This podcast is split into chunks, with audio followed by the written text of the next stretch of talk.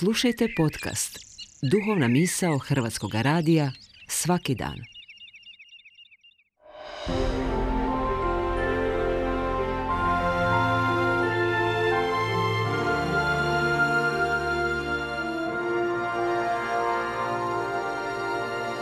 Duhovna misao. Urednica je Blaženka Jančić.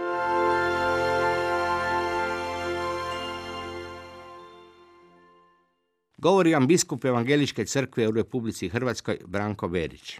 Sirijski umjetnik Kahel Barket radi s fotografijama koje pronalazi na internetu. Prikazuje muškarce i žene koji su izgubili dijete u ratu i sada ga zapanjeni drže u narječu. Mrtvu djecu izrezao je i slike na način da samo njihovi obrisi ostaju kao bijeli prostori i postaju vidljivi na nov način. Tako razotkriva perverznu logiku rata izražava beznadni užas. Horor koji je predugo bio dio svakodnevnice u njegovoj domovini i koji je od 24. veljače 2022. zavladao i nama u Europi. Tražite prave riječi, ali ne šute. Poput Marka postaju svjedoci. Zlo zovu zlo i rat ratom.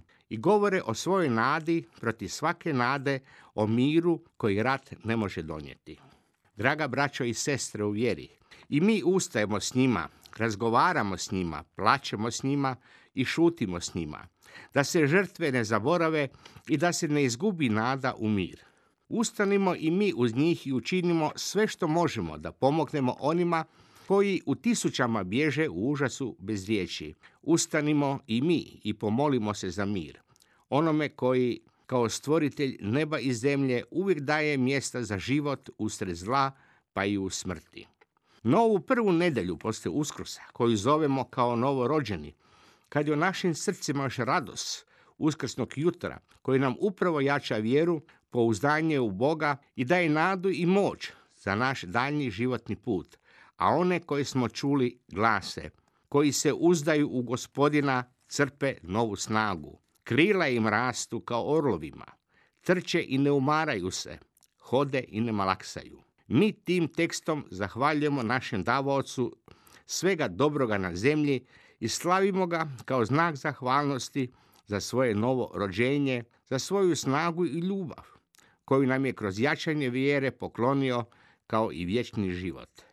Mi u takvom tekstu pronalazimo utjehu i nadu, jer nam je potrebna moć, vjere i snaga kako bi sve ono što je pred nama sa lakoćom odradili.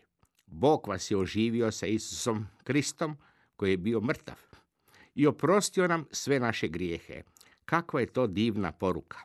Ovdje je Bog odlučio našu vječnost, a on reče živjet ćeš. Vaša zadušnica visi na križu. Za tebe je kraj nije smrt. Možeš mi se približiti i zauvijek ostati blizu mene. Mogu li zamisliti veće da moćnije riječi i obećanja? Ne mogu.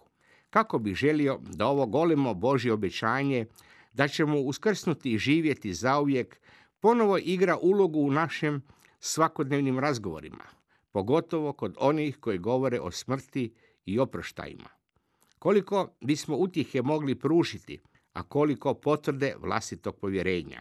Od danas pa nadalje, ako malo više zračimo svojim životom i govorom i kažemo da je središte naše vjere, onda bismo to i učinili istinitim i bili bi na putu do onoga što znači naziv ove nedelje kvazimodogenti kao novo rođenčat. Amen.